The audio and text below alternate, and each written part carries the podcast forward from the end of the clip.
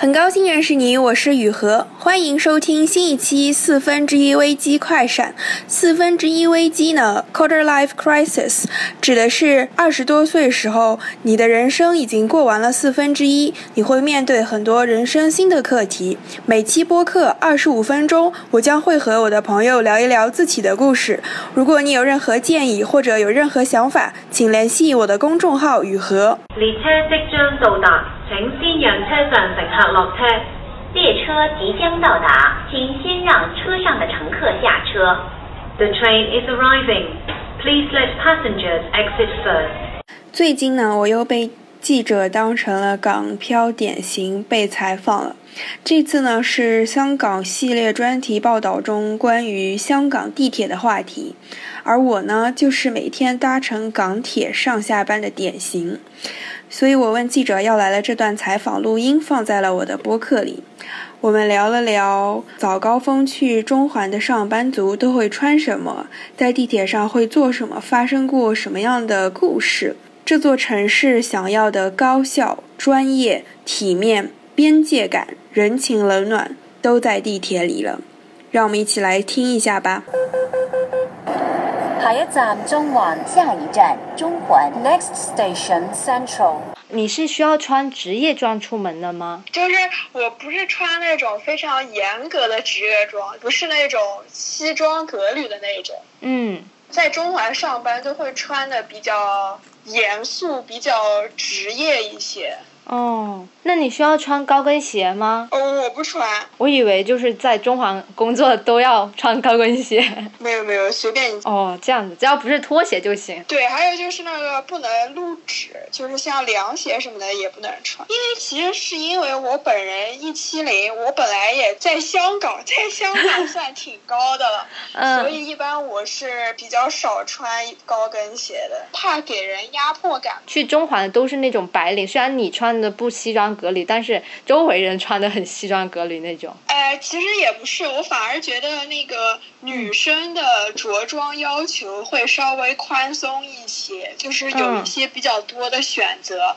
反而是男生他们只能穿那个衬衫、西裤、西装这样。那像女生的话，就是还是会呃，大家会有比如说裙子啊、连衣裙啊，普遍的颜色都会选什么颜色？就黑白灰吗？就是还是会比较低调一点，而不是选那种就是大红的。哎，我跟你说这个问题呢，涉及到职场政治学。哇，来说一下。因为对，因为是这样子的，就是嗯大部分工作刚工作两三年的人都会偏向于穿的颜色端庄、稳重、低调，显得自己成熟一些。嗯然后还有一个穿这种就是偏成熟、稳重、低调颜色的原因呢，是因为就是你不能在职场上显得很跳。你要把那些光鲜亮丽的颜色让给老板穿，嗯对，因为呢，你穿的特别特别鲜艳的颜色的话呢，在人群中显得特别突出，对吧？对，就是是在这个在职场需要一定的勇气和权力的。这个突然拔高的高度好高啊，但是又好有道理。香港有一个那个呃 casual Friday，就是星期五的话，大家就可以穿的休闲随便一些。像大部分的男同事，实在不想再穿西装了，男同事就会穿的比较运动休闲一些。嗯、然后星期五的话，我觉得在颜色上大家会比较的没有什么禁忌，会穿的比较鲜艳一些。但是呢，我觉得穿衣服这个事情吧，还涉及到。嗯呃，个人风格和性格特点的问题。嗯那嗯有的人呢，他就是比较喜欢穿碎花、亮丽、鲜艳的颜色，对吧？那嗯，那也不会有人去说你，对吧？对对对，那个方向上，那这一嗯带基本上就是写字楼、办公区比较多的地方，要么就是你在这一带的服务业，比如说零售啊，什么呃、嗯服装啊，什么化妆品店这些店上班的人。能从他们的外外形特征上看得出来他们的职业吗？就是你是能分辨得出来他是在写字楼上班的，还是不是在写字楼上班？我只能这样说。哦，明白。那就是大家会化那种职业妆吗？就是怎么样的？你会化吗？会的，其实就是化一点那个淡妆。对、嗯啊，但但是我觉得化妆这件事情也取决于个人，哎，有些人就会画的比较的浓烈一些，但但有些人也就素颜也就不画，所以这个事情也也也不是不太好说。哎，因为我 TVB 看的比较多啊，就是 中环精英会不会就是对要求的那个化妆的牌子都会有偏好的呀？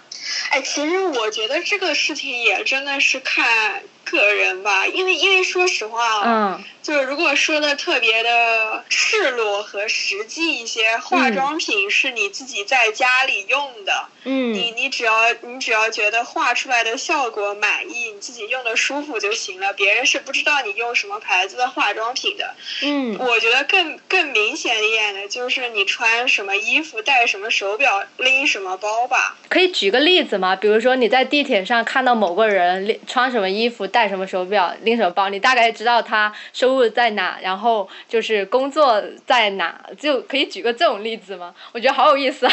我觉得其实这个也没没有特别好说，嗯好判断，因为是这样的，因为我、嗯因为香港大部分的职业其实属于服务业，就无论嗯是金融行业，是算是专业服务类，就是 professional service 这一类。嗯那如果是服务业的话，就就是就代表说你这一行是要去面对客户的。嗯那有些人他打扮的特别光鲜亮丽，他穿的特别高级，并不代表他的收入很高，很可能只是说他今天要去见客户而已。这这真的是要很懂才知道呀。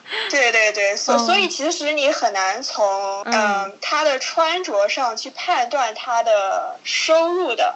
但嗯但是如果说 generally 来说，嗯还是可以从他的穿着和气质，就是举止的感觉上判断出他大概是，比如说是刚工作的人，工作两三年的人，还是说已经工作了四五年，有一定经验的人，对，这个还是能感觉出来的。那那刚工作的人跟工作四五年的人在外形上有区别吗？对，就是你在地铁里面怎么去判断他哪个是哎，我的妈呀！被生活打击了吗？就是四五年不的。不不，因为因为说实话，我这个东西就说出来就特别的赤裸，你知道吗？因为、嗯因为其实确实在越往上的话，你可能会在穿衣打扮上。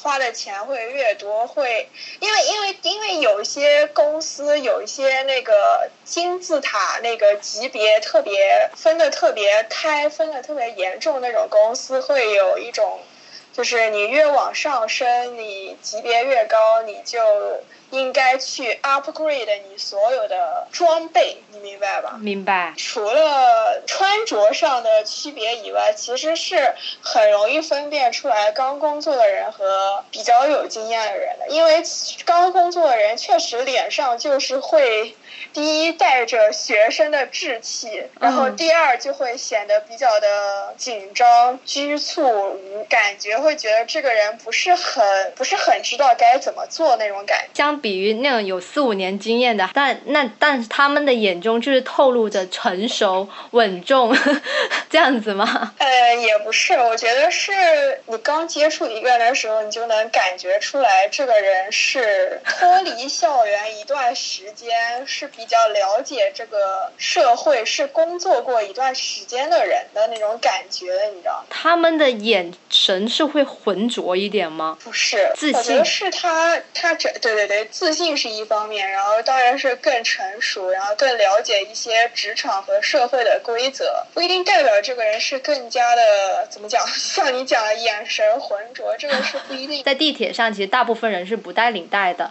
只有出了地铁口才带。因为其实不管是男性还是女性，都是会就是在办公室留一些特别正式的装备。就如果真的是碰到一些场合，大家才会穿的特别的完整的那一套的感觉。吧？哦，原来其实就是在地铁上，大家还是想以舒服为主。嗯，对，就像很多女女生上班都是，呃，上班的时候穿平底鞋，然后办公室里留了好几双高跟鞋，到了办公室再换。哎，这真的是没有上过这种班的人，还真的是不清楚哎。那会不会就是地铁上，就是越往中环的上来的人拎拎的什么 Prada 这些就会越多？没有大家想象中的那么常见吧？嗯，因为可能在内地，你会觉得好像就是成家立业的人都会开车上班，对吧？啊，对，但是在香港不是这样子的，无论你是工作中什么级别的人，他都他第一个想到的出行方式都会是地铁。为什么呀？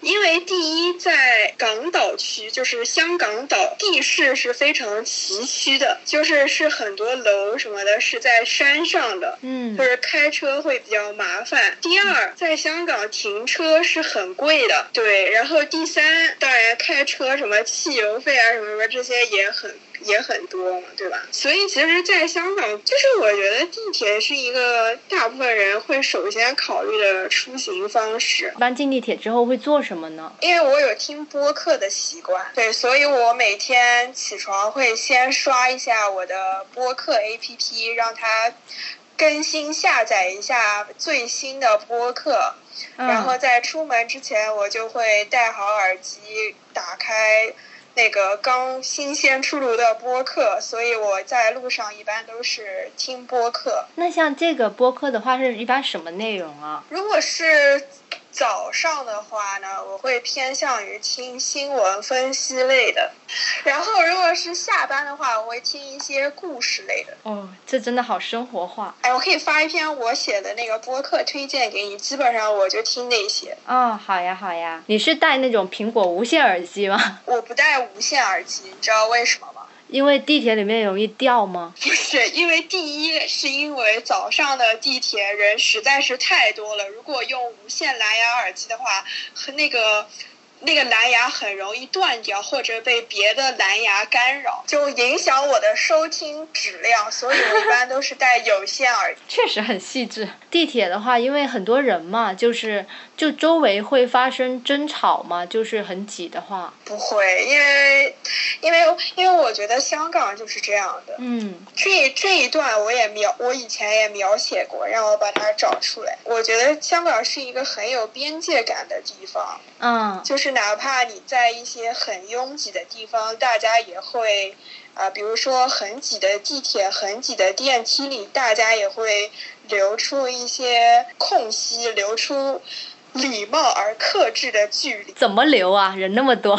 因为大部分人都是低头刷手机嘛，那你如果手举起手机的话，你就会跟你的身体之间保持出一个距离。哇哦，这个细节是真的没有想到。哎，你观察真的好细致呀，就这么一个不是半米我观察细致，是因为你知道，在这个环境里，你就会不知不觉的被被改变成这样你。这个我觉得这个算是 social norm，就是社会规范。因为在北京五号线特别挤的时候，大家大妈是整个把你往里面推呀、就是在香港会这样吗？就是早高峰的时候，就在香港还是不会的，是吧？上不了就上不了了，对，香港地铁没有人会推你，就是也没有志愿者。就是靠着彼此之间的 秩序跟边界感。对对对。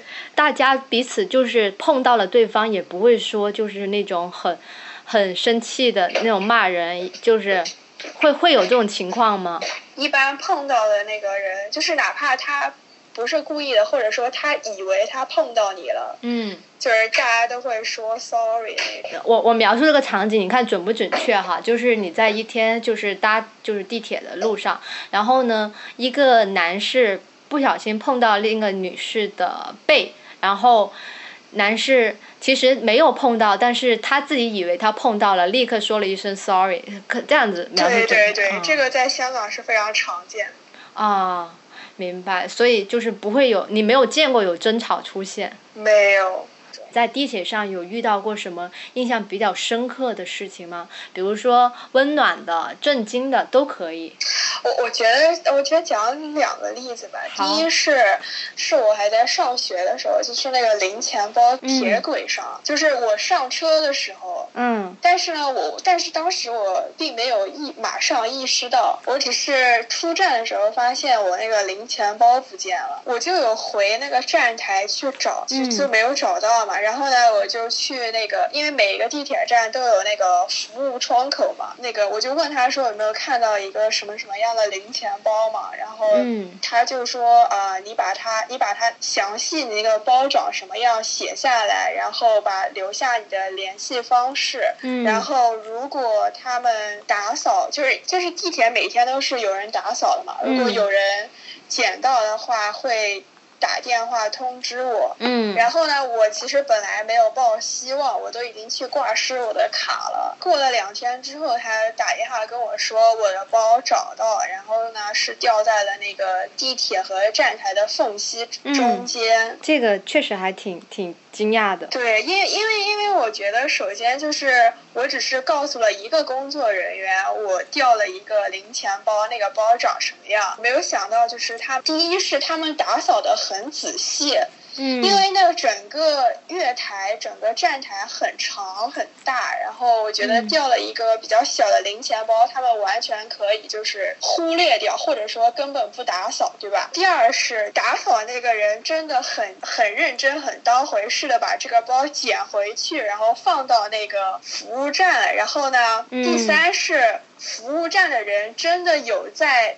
检查说，呃，我这几天有哪些乘客来那个说自己掉了什么东西，或者发生了什么事情，然后真的匹配到了，对，所以这中间涉及到很多环节。我觉得港铁居然只是在两天的时间内就完成了这些事情，所以我觉得环节和部门之间的协调，我觉得对于整个的素质和还是很高的。嗯，确实是。哎，那另外一个。例子是什么例子呢？另外一个例子就是我这两天碰到的，就是下班的高峰期，就是周围人很多，然后也有很多人等着要上车，或者说等着想要赶快挤上这辆车。就是有一个中年男子跌倒了，然后周围的好多大概三四个人吧，就立马把他给搀扶起来，然后也没有人要挤着去上这辆车，然后大家都在等他。他慢慢站起来，确认没事，然后就是离开之后才上这辆车，还是很温暖的一个地方呀。对，香港还是挺有人情味。对呀，虽然平时看着挺冷漠的。请小心列车与月台间之空隙，请小心列车与月台之间的空隙。Please mind the gap between the train and the platform. 我在二零一七年的时候，在我的公号上写过一篇文章，题目叫做《我眼中的香港人情冷暖》。当时很多人看了之后，觉得好像我把他们又带回了中环，又重新走了一圈。其中有两点是我认为是香港的社会文化、社会行为规范的一部分。香港有着每一座大都市的特点，丛林法则虽然高效严酷。大城市的冷漠与疏离，有时想让人逃离，但也带来了人与人之间得体的界限感。严肃高效运转的香港，在地铁站、巴士站台就能体会到，所有人脚步匆匆，街边的信号灯短暂快速的闪烁。街边站台在场的队伍后面，人们也是一个接一个，井然有序地排队等待着。我常常听来香港旅游的朋友抱怨，走在香港街头，你会不好意思开口问路，每个人都行色匆匆，眼中有自己的目标、焦虑和忙碌，好像连回答路人问题的时间都没有。香港的公共设施建筑大部分是以便捷快速为出发点设计的。三步一茶餐厅，五步一银行。香港生活的便捷程度支撑着他想要的速度和效率。楼与楼之间的通道完美连接，地铁站的扶手电梯快到有时你转身说句话，回过头来就要注注意抬起脚准备下电梯。过马路时绿灯自带的声音哒哒哒，像马蹄般催促着你赶快趁这几秒钟走过去，不然就要再等几分钟了。时间就是金钱。中环是高效运转的香港和丛林法则严酷的代表地，高强度、高负荷的工作维持着金融中心的高效运转。这里聚集着财富、名利和精英，工作占据了大部分时间和精力。这样的高效、速度和高度，再加上职场、商场本就不是适合人情味的地方，需要适当的保持理智的冷漠。在钢铁森林的地盘里，人情冷暖好像没有出口。每一座超级大城市里都有着大城市的冷漠和疏离。香港这座城市太快也太忙了，没有人管你从哪里来，也很少有人会问你要到哪里去。在香港的人员流动比例也很大，人来人往是常态。又是在节奏快、压力大的环境下，日久生情似乎比较难。李宗盛说：“你甚至很少有时间在香港喘息，要是一不小心，连感情都可能变成浮光掠影。”但冷漠和疏离也给人带来了人与人之间得体的界限感。每个人都有每个人想要的理想生活，人与人之间的默契就是彼此不渗透、不干涉别人的生活，也不评论别人的日子。你有一定的自由，自由的选择职业、朋友和生活方式。中环地铁站的出口不仅通往 A 级写字楼，还有很多老店、古董街。中环不仅有着全球前列的速度、高度和法则，也有人情冷暖。一千个人心中有一千个香港，就像中环地铁站的十多个出口，通往十多个不同的街区。丛林法则高效严酷，人情冷暖被速度和高度掩盖在了生活点滴之中。听完了这期播客，你有什么想法或者评论吗？请在下面留言。如果你觉得聊天内容对你的朋友也会有帮助，请转发语音给你的朋友。你可以在各大播客 APP 搜索“四分之一危机”，就能找到订阅这个播客。你的转发和订阅就是在告诉我你希望节目一直做下去哦。我们下一期四分之一危机快闪再见。